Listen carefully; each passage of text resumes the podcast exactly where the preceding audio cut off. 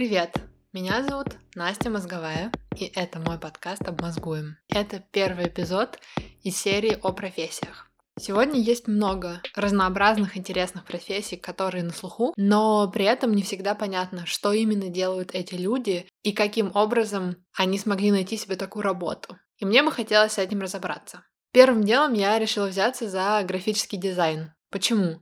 Во-первых, потому что дизайн повсюду. Каждый день мы пользуемся приложениями, открываем самые разные сайты, блоги, онлайн-магазины, получаем какое-то количество рекламной продукции, вроде рекламных буклетов или журналов и так далее. И очевидно, что за всем этим стоят люди, которые разрабатывают изображения для этого. Во-вторых, мне самой очень интересен именно визуальный аспект. Например, я очень люблю иллюстрации или просто графические изображения, которые были нарисованы в графических редакторах, или, наверное, правильнее сказать, разработаны, созданы в графических редакторах. И мне бы очень хотелось когда-то научиться создавать хотя бы более или менее базовые иллюстрации и графические изображения. И, наконец, я остановилась именно на графических дизайнерах, потому что провела опрос у себя в Инстаграме и обратила внимание на то, что Именно графические дизайнеры были самым популярным ответом. Среди ответов были нестандартные варианты, которые я вообще не ожидала, и были очень мне понятные, но на первом месте был именно графический дизайнер. То есть больше всего людей хотело узнать о том, как именно стать графическим дизайнером. Если ты следишь за мной в Инстаграме, то, пожалуйста, участвуй в моих вопросах. Как видишь, я задаю эти вопросы не просто так, а провожу такое небольшое совершенно исследование, и потом иногда опираюсь на него. А если же ты не следишь за мной в Инстаграме, то обязательно подписывайся, потому что вот, например, я делаю там вот такие штуки и таким образом взаимодействую с людьми, которые за мной следят. Но мне пора заканчивать болтать. Давай приступим к делу и поскорее разберемся с тем, как же стать графическим дизайнером. В этом мне сегодня помогут Влада Духовная и Лена Базу.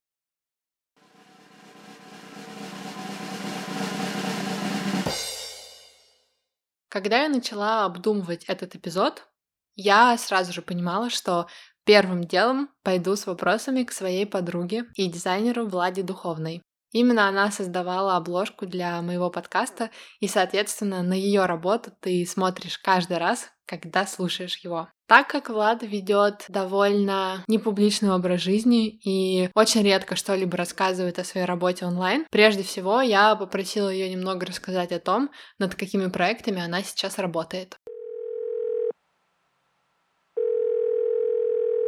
Большую часть времени, которое я посвящаю работе, я занята в проектах агентства «Перфекционист», которое занимается разработкой веб-сайтов, приложений и визуальных коммуникаций для брендов и бизнесов. Второй мой горячо любимый проект — это бренд украинской гранолы Coco Useful. Сейчас мы занимаемся полным редизайном продукта и совсем скоро будем готовы представить новый визуальный образ, известный многим украинской гранолы. Кроме того, я часто сотрудничаю с малым украинским бизнесом и помогаю новым украинским брендам а, создавать идентику для своих проектов. Например, а, последняя моя работа была для будущего бренда детской одежды.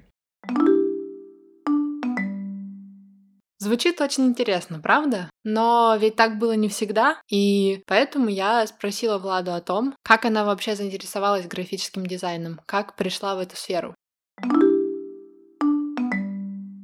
Дизайном как профессия я заинтересовалась, когда заканчивала университет и поняла, что то образование, которое получила, и та профессия, которая сейчас у меня есть, это не то, чем я хочу и смогу заниматься в ближайшее время.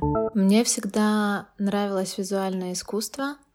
Я любила рисовать, мне нравилось что-то создавать, и недолго думая, я решила попытать свое счастье в компьютерной академии «Шаг». Это был достаточно сомнительный шаг, потому что на тот момент, мне кажется, они не могли дать должного образования и познакомить с профессией дизайнера. Несмотря на то, что мы изучали большое количество дисциплин, все таки то, как преподносились знания в академии, было совсем не в духе времени. И большую часть времени, которую я там проводила, а это была каждая суббота и воскресенье, мне казалось, что я нахожусь не там, где мне нужно.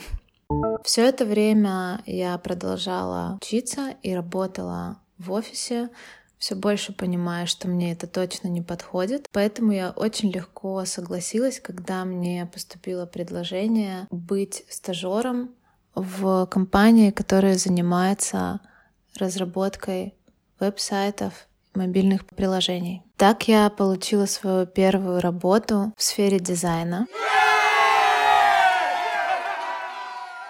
Я занималась очень простыми задачами, параллельно изучая графические редакторы, потому что, по сути, те знания, которые у меня были на тот момент, были мизерными, их было недостаточно для работы в поле, скажем так, работы в настоящей компании для выполнения задач быстро и качественно. Поэтому мне приходилось учиться, скажем так, в онлайн-режиме, наблюдать за работой ребят, которые находились в студии. А по вечерам я приходила в офис к своей подруге, которая на тот момент занималась дизайном уже несколько лет, и просто наблюдала за ее работой, задавала бесконечное количество вопросов, потом возвращалась домой, и снова садилась за компьютер, чтобы дальше продолжить разбираться с редакторами и своими задачами, которые я получала на работе. Благодаря такому активному погружению в профессию я смогла перейти к более сложным задачам. И, наверное, примерно через год-полтора я почувствовала себя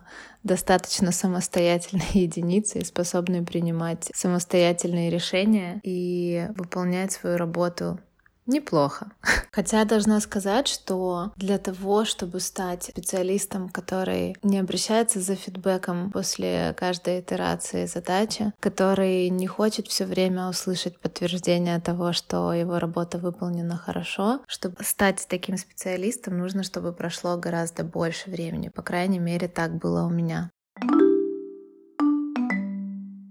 Когда я побольше узнала о том, каким был путь Влады от студенческих лет и первых курсов, первой работы, а потом и первой работы в сфере именно дизайна, мне захотелось узнать у нее о том, что она думает здесь и сейчас, когда у нее уже есть определенный профессиональный опыт по поводу того, где лучше начинать работать на фрилансе или же все-таки идти в какую-то компанию. Мне кажется, что начинать всегда лучше в какой-то компании, потому что это позволит тебе учиться у людей, у которых уже больше опыта, чем у тебя, и, соответственно, набираться своего опыта. Но при этом есть самые разные примеры, и один из них мы услышим чуть позже. И совершенно не обязательно идти по одному пути, который работает для кого-то. Но в любом случае я задала этот вопрос Владе, и вот что она думает по этому поводу.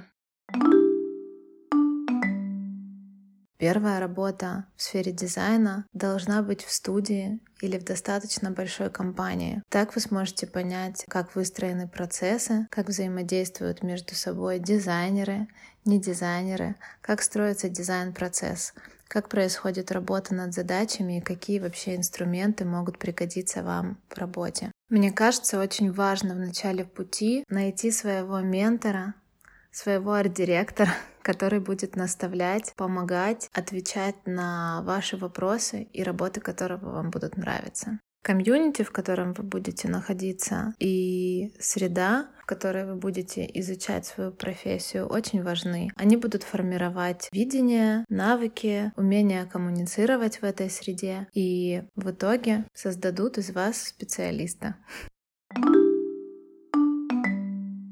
Напоследок я попросила Владу поделиться советом для тех, кто хочет работать в графическом дизайне, но не знает, с чего начать и куда податься. Сфера дизайна развивается молниеносно, и мы живем в прекрасное время, когда обучение онлайн возможно из любой точки мира и в любое удобное для вас время — Вы можете просмотреть любой мастер-класс, любое количество лекций на интересующую вас тему, накопить определенный пласт знаний общих, которые необходимы для дизайна в нашем случае. И постепенно, работая, выполняя какие-то простейшие задания, вы сможете понять, а какой путь вам нравится больше. Хотите ли вы заниматься графическим дизайном? Хотите вы заниматься дизайном интерфейсов? Возможно, дизайном продукта? А может быть, это будет сервис-дизайн? Все эти направления сейчас развиваются очень активно, они все очень разные, несмотря на то, что все это связано между собой достаточно плотно. И для того, чтобы разобраться в тонкостях, нам, пожалуй, не хватит времени, которое отведено на один подкаст, точно так же, как не хватит, наверное, года или пары лет в профессии. Вы можете несколько раз изменить видение того, чем захотите заниматься в будущем, но стоит понимать, что начинать нужно с малого. Я рекомендую начать разбираться с графическими редакторами, с фотошопом, иллюстратором, скетчем, если вы планируете заниматься дизайном приложений и веб-сайтов. Вы можете выбирать продукты, которые вам интересны, и делать для них редизайн. Это может быть все что угодно, ваш любимый сайт, это может быть бренд, это может быть приложение. Вы можете бесконечно их улучшать перерисовывать, придумывать какие-то новые концепты. Для того, чтобы прокачать скиллы работы в графических редакторах, нужно бесконечно ставить себе новые-новые задачи, изучать новые-новые функции, использовать новые инструменты. Если сложно выстроить такую систему самостоятельно, всегда можно обратиться к YouTube или к таким классным платформам для образования, как Skillshare или Coursera. Это платформы, которые помогут вам выбрать курс, глубже познакомиться с профессией и узнать о тонкостях направлениях в дизайне. Чем больше информации о дизайн-направлениях, школах у вас будет, тем яснее вы будете понимать, чем же все-таки хочется заниматься. Но все-таки работу в поле, работу в студии с командой я считаю самой эффективной для образования. Вы можете быть стажером, делать очень простые вещи. Вам может казаться, что вы не приносите пользу, но на самом деле в этот момент вы получаете гораздо больше, чем сидя дома за монитором наедине с собой. Конечно, прокачивать навыки можно только таким образом технические навыки, которые требуют определенных умений знаний редакторов. Но понимание общего процесса, понимание тонкостей профессии и познание вообще среды, которую она вокруг себя создает, можно получить только в компании или в каком-то комьюнити людей, которые занимаются одним делом. Чтобы создавать э, что-то новое, нужно для начала изучить очень много информации о том, что уже было до. Нужно очень много смотреть, нужно впитывать, читать, формировать свой стиль, свое чувство юмора, свои метафоры, потому что без этого создание интересного, качественного дизайна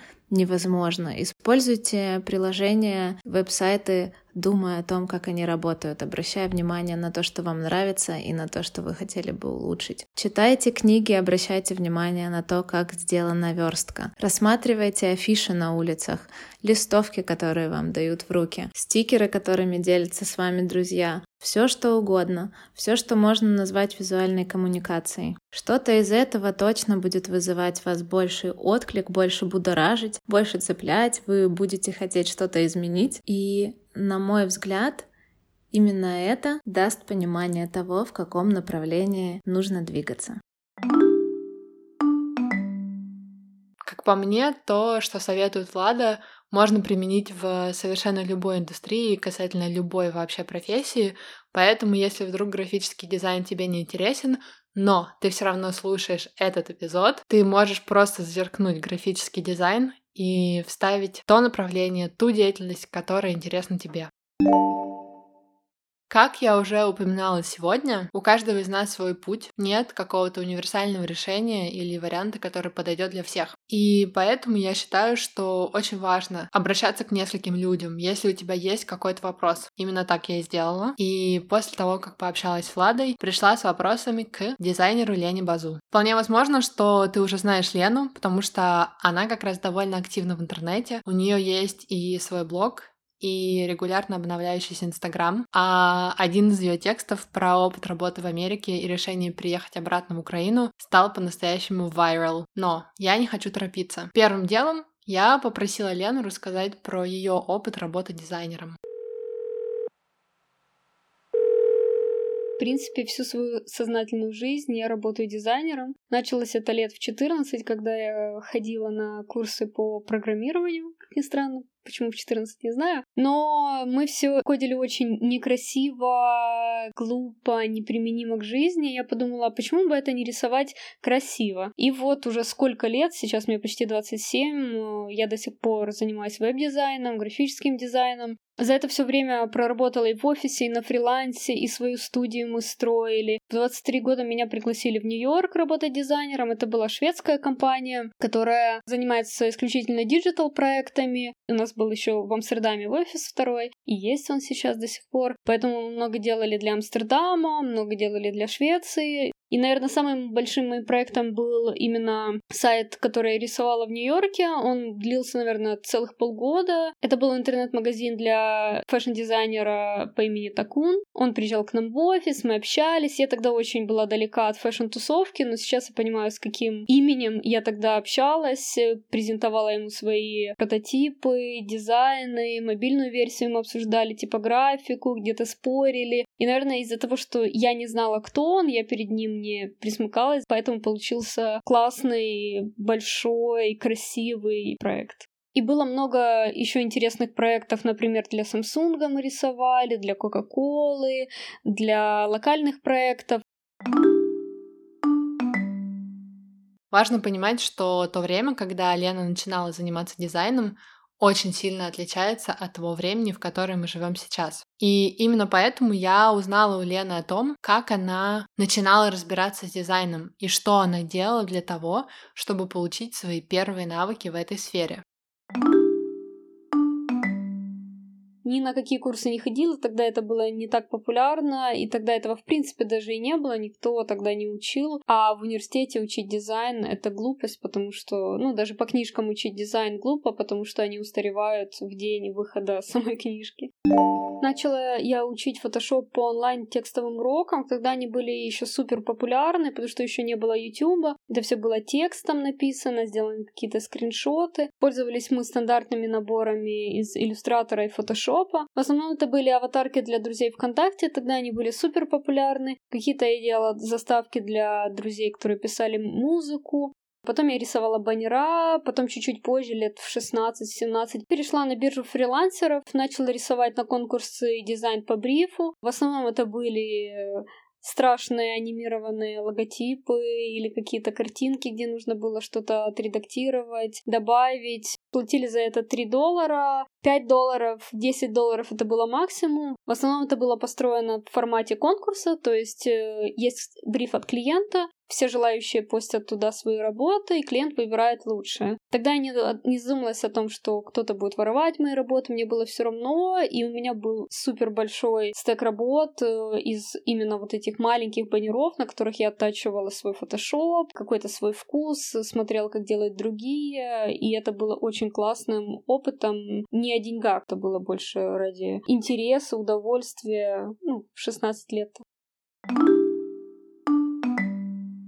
Конечно же, мне было очень интересно узнать, каким образом Лена получила свой первый рабочий заказ, и об этом я тоже ее спросила.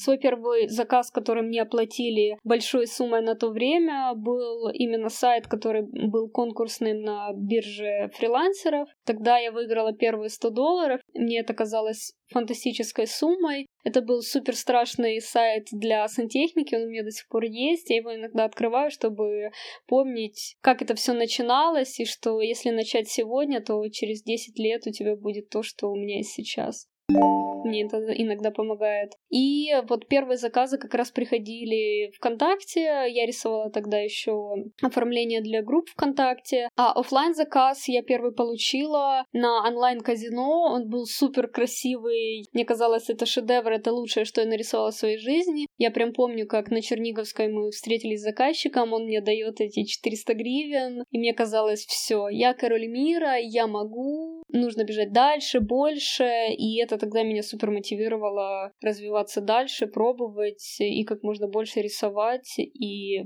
получать опыта. Так как Лена начинала свою профессиональную деятельность на фрилансе, я повторила ей свой вопрос и спросила у нее о том, что она думает по поводу того, где лучше начинать карьеру на фрилансе или же все-таки в офисе в какой-то компании. Когда-то давно я написала текст в своем блоге «Хочу стать веб-дизайнером, с чего начать», и он спустя два года до сих пор в топе Гугла, потому что это до сих пор актуально, и я всегда об этом повторяю и буду повторять, что новичку всегда нужно идти работать в офисе, работать над реальными кейсами, над реальными брифами, с реальными клиентами, с реальными арт-директорами, пробовать как можно разных студий, то есть работать, поработать год там, год там, год там, не задерживаться больше двух лет, особенно на старте в одной студии, потому что я по себе, когда я работала больше двух лет и понимала, что меня до сих пор считают младшим дизайнером, хотя я уже давно рисую наравне с арт-директорами. Как ты помнишь, Какое-то время Лена жила и работала в Америке, а если поточнее, в Нью-Йорке. И так как тема поиск работы за границей, переезд и построение карьеры в другой стране — это очень популярная сейчас тема, я спросила Лену о том, что, по ее мнению, повлияло на решение ее работодателя и помогло ей заполучить эту должность. О том, как пригласили меня в Нью-Йорк, это, конечно, длинная история, но если совсем вкратце, то после Майдана резко упали все бюджеты, они практически пропали, было совсем не до этого, не было работы. Я тогда работала в офисе, и у меня было до этого много фриланса, а после Майдана прям вот всего этого не стало. А у меня еще был долларовый кредит на квартиру, была ипотека, которую нужно было платить, и было общее настроение какое-то немножко мрачноватое. Многие говорили о том, что нужно уезжать, нужно как-то искать работу за границей. Я, если честно, никогда не мечтала об Америке. Я думала, если я куда-то уеду, то это точно будет Берлин, потому что Америка это что-то очень далекое и непонятное. Но я как-то ездила на одну съемку в Черновцы, и мне пришло письмо. Елена, здравствуйте, мы увидели ваше портфолио на Behance. Э, хотим предложить вам стать дизайнером нашей команде. Не хотите пройти собеседование? Чтобы вы понимали, у меня был английский на уровне very well дубовый table. То есть я его знала, я его понимала и читала, но связать два слова для меня было супер сложно. Я тут и на русском-то бывает не очень, а на английском и подавно. Я не понимаю, что происходит, думаю, ну может это спам, а может и не спам. Отвечаю им, что да, и при том, что это было агентство, которое я знала, и поэтому мне хотелось попробовать, потому что я понимала, что они действительно классные, у них классный сайт, они в моем стиле рисуют, и вообще Нью-Йорк, что вообще происходит, вау. И потом мой креативный директор рассказывал, что они просматривали, искали себе дизайнера на Бихансе, увидели лендинг, который я нарисовала, им понравился, понравилась моя типографика, они решили меня пригласить. Чтобы вы понимали, это был лендинг, который я нарисовала для своей подруги, это был фейковый абсолютно сайт, он не был запущен, это была просто красиво разверстанная страница, которую я просто себе положила в портфолио, чтобы показать, что вот так я умею. И именно это их стригерило, и они мне решили написать. То есть я всегда дизайнерам советую, что если они хотят получить работу, им нужно обязательно иметь портфолио. И портфолио не то, что вы делаете сейчас, а портфолио такое, какую работу вы хотите получить. То есть если вы сейчас рисуете какие-то не самые красивые лендинги для пластиковых окон, нарисуйте 5 фейков классных интернет-магазинов или fashion-сайтов или какой-то модной типографикой и положите их в портфолио. Никого не интересуют ваши рабочие кейсы в очень редких случаях спрашивают какие-то рабочие сайты, в основном это спрашивают для программистов, для дизайнера это не имеет значения. То есть вы же рисуете картинку. То же самое с графическими дизайнерами. Если, если вы рисуете полиграфию, логотипы, брендинг, кладите в портфолио не то, что вы сейчас делаете, ну считаете оно такое себе, а нарисуйте классный фейк, заверните его в классную упаковку и подайте его в портфолио так, как будто только такое вы рисуете. И именно по такому портфолио вы потом найдете работу или вы будете притягивать именно таких клиентов. И это очень классный лайфхак. Сейчас я понимаю, что именно это работает.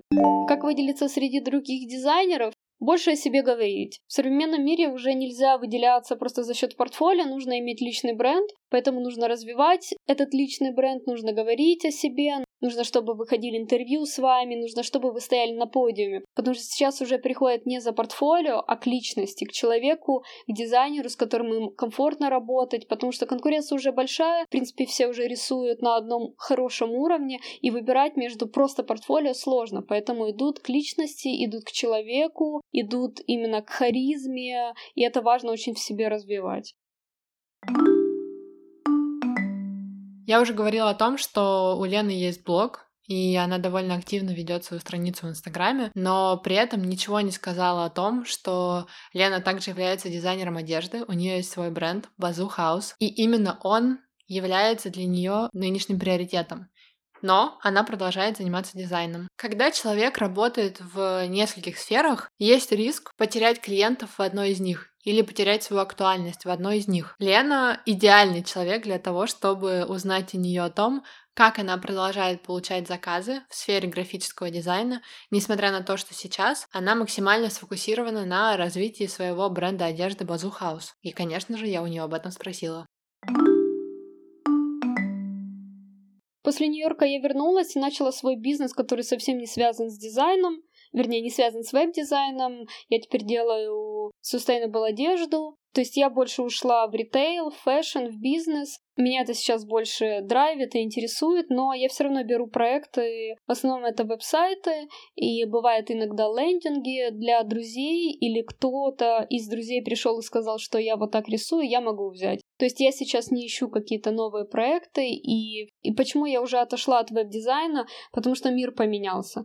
То, что было в мои 14 лет, в мои 18 лет, уже не так, когда мне сейчас 27. Уже есть Тильда, уже есть Vigbo, уже есть WordPress, где можно собрать полноценный классный сайт за буквально полчаса, и для этого не нужен дорогостоящий дизайнер. И клиенты, которые ко мне приходят, наверное, львиную долю клиентов я отправляю именно на конструкторы или им на конструкторах собираю этот дизайн, потому что дизайнер, который рисует просто в фотошопе, в скетче, в фигме, уже в принципе никому не нужен. Клиент приходит за полноценным сайтом, за полноценным продуктом, что касается печатки, наверное, плюс-минус все осталось как прежде, но уже тоже есть очень много темплейтов, которые можно просто поменять свое имя, и они полноценные, классные, профессионально заверстаны, подготовлены под печать, и нету смысла тратиться на дизайнера за тысячу долларов, когда у тебя есть бюджет в 100 долларов, и ты покупаешь просто готовый брендинг и идешь с ним работать. Но иногда попадаются классные, интересные проекты, блоги, например, и в основном я рисую в минимализме и в fashion-сфере, потому что я понимаю, какая должна быть типографика именно на fashion-сайтах или в минимализме, поэтому Иногда еще приходят ко мне за этим, но я ставлю такой cost, чтобы человек понимал, что это будет дорого и долго, и, в принципе, новые клиенты сейчас не заходят, потому что это действительно нерентабельно, а мне тоже за 50 долларов рисовать сайт нет в этом никакого смысла, потому что у меня есть бизнес, который приносит мне больше денег, чем веб-дизайн сейчас. В самом конце я не могла не попросить Лену дать совет всем тем, кто заинтересован в графическом дизайне и хочет работать в этой сфере. Если вы вдруг решили прийти в дизайн из какой-то другой сферы, например, из финансов или бухгалтерии, где вы вообще с этим, или с программирования, где вы вообще с этим не были связаны, то первое, на что вы должны ответить себе, это готовы ли вы жить этим. На старте это денег не дает, потому что у вас нет навыка. Вы не умеете рисовать, вы не понимаете основы. Этим нужно жить и отдавать этому очень много времени, 24 на 7. Благо сейчас очень много курсов, которые рассказывают от А до Я. Я очень советую курс у Тильды. Он текстовый, бесплатный. Там рассказываются базовые вещи, которые нужно знать каждому дизайнеру, в каких пропорциях, макетах, о типографике, о содружестве цветов и так далее, и так далее. То есть начать с базы, но не тратить на курсы больше трех месяцев. То есть если курс длится, например, год, это вам не нужно. Через год уже индустрия будет не такой, как которой вас учат сейчас. Даже если вы понимаете основы, нужен вкус. И чтобы этот вкус развивать, не нужно смотреть только сайты на дребле. Нужно смотреть на продуктовый дизайн, нужно смотреть фильмы, нужно понимать, как работает типографика. И я очень советую много-много рисовать. Я советую брать любые проекты, которые есть в онлайне, и перерисовывать их. То есть брать конкретный контент, и который вы видите, что вот здесь можно сделать лучше, а вот здесь можно перерисовать вот так, а здесь вот уже не модно. То есть у вас есть конкретный клиент, в кавычках, у вас есть конкретный бриф, да, у вас нету задачи, которую должен решать сайт, но вы придумываете себе сами. И на таких сайтах, в принципе, можно себе создать портфолио из именно тех работ, которые вы себе видите. И я очень советую обновлять портфолио чуть ли ежемесячно, то есть удалять старые работы, потому что максимальный вес штанги определяет слабая рука. То есть самые слабые работы будут вас олицетворять как дизайнера. Поэтому удаляем все самое слабое, оставляем все самое классное. Если там все среднее, значит рисуем три классных фейка и кладем его в самый топ своего портфолио. Еще классная штука поехать работать джуниор-дизайнером или пойти работать джуниор-дизайнером. Это может быть в своем городе, это может быть в столице, это может быть в другой стране. Именно джуниором. То есть вы понимаете, что вы рисуете мелкие задачи, но вы будете понимать, как работает индустрия. Выбирать для этого крупные студии, где уже налаженные процессы, где на вас не будут скидывать какие-то левые проекты, вы будете видеть, как работают классные именитые арт-директора, даже если вам не будут платить или будут платить очень мало, это будет очень классным опытом в первый год, так уж точно. Очень классно, если можно найти себе арт-директора, наставника, который будет вас учить. Важно включать голову и всегда понимать, зачем вы что-то делаете. Я вот тут рисую такую кнопку. Зачем? Всегда задавать вопросы, всегда знать, какая у вас стоит задача. Именно такие люди сейчас и выстреливают. Красивые макеты — это уже в прошлом, к сожалению.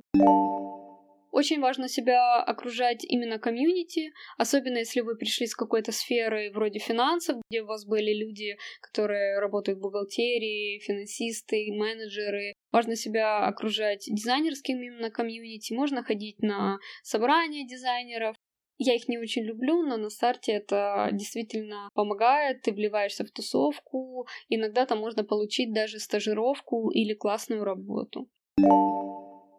И очень помогает, конечно, читать зарубежные интернеты, зарубежные сайты вроде сайт Inspire, какая тенденция в мире, какой дизайн сейчас продается, какой сейчас дизайн в тренде, и пытаться быть в этом стиле. У нас еще на постсоветском пространстве остался этот стиль э, из двухтысячных. Я его советую не брать, не работать, там уже нету денег. Если и будут приходить классные проекты, то они должны приходить только от классных заказчиков, которые готовы рисовать трендовое, модное, потому что нужно смотреть будущее. Не надо рисовать, как рисовали 10 лет назад. Вы это просто не продадите. Да, вы научитесь это рисовать, но в этом денег нет. Если вы не будете получать деньги за свою работу, то вы очень быстро разочаруетесь в этой профессии. Помогает еще часто анализировать работу других, то есть вы берете классные кейсы других ребят э, студии, которые вам нравятся, дизайнеров, которые вам нравятся, и разбираете, почему тут так сделано, почему так, что-то вы додумываете, что-то вы анализируете, и проговариваете в голове, оставляя вот эти вот паттерны, которые потом можно использовать в своих будущих проектах. Помогает еще работать в разных сферах, то есть это сейчас и digital, и э, печатка, полиграфия, и брендинг, и проектирование, и дизайн интерфейсов. Попробуйте все, попробуйте, что вам комфортнее, что вам нравится, и я советую всегда прокачивать свою сильную сторону. То есть, если у вас что-то не получается, например, вы плохо рисуете логотипы, но классно рисуете лендинги, не надо себя прокачивать в логотипах, бросьте их, рисуйте лендинги и доводите до совершенства то, что у вас получается лучше всего.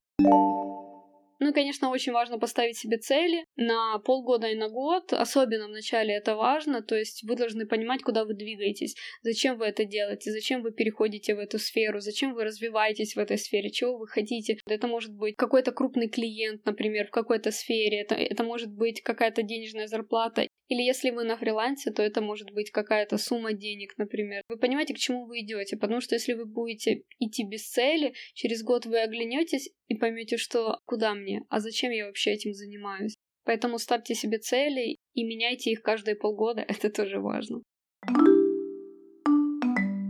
Я очень надеюсь на то, что опыт Влада и Лены был тебе интересен и полезен, на то, что они ответили на хотя бы некоторые твои вопросы и, возможно, что-то для тебя прояснили или даже подтолкнули тебя к тому, чтобы действовать. Лично мне было очень интересно послушать о том, как именно они получали свои первые знания и навыки в сфере графического дизайна, с какими проектами они работали и работают сейчас, и что советуют делать тем, кто хочет заниматься чем-то подобным. Несмотря на то, что я не рассматриваю такой вариант, как стать графическим дизайнером или просто дизайнером в будущем, мне все равно было очень интересно узнать об этом их пути. Мне интересны многие профессии, Кроме того, постоянно появляются какие-то новые. И поэтому я собираюсь периодически выпускать подобные эпизоды. Если есть какая-то профессия, которая интересует именно тебя, или которую ты рассматриваешь для своего будущего, пожалуйста, поделись ею со мной, например, в Инстаграме, и я обязательно все это учту. Мне хочется, чтобы темы, которые я затрагиваю, были действительно полезны и приносили какую-то ценность в жизнь моих слушателей. Возможно, это очень большая цель, но я действительно ставлю ее перед собой. Спасибо тебе огромное за твое время, спасибо за то, что слушаешь. Если тебе понравился этот эпизод, пожалуйста, поделись им со своими друзьями и близкими, расскажи о нем в социальных сетях. И если ты пользуешься приложением подкаста от Apple, пожалуйста, оставь в нем отзыв. Ты можешь рассказать о том, почему тебе понравился мой подкаст и почему ты считаешь, что другим тоже стоит его послушать. Сделать это можно просто и быстро, открыв страницу подкаста в приложении подкасты от Apple, пролистав вниз и нажав на кнопку «Оставить отзыв». Все это поможет росту и развитию подкаста. Еще раз большое тебе спасибо и хорошего дня.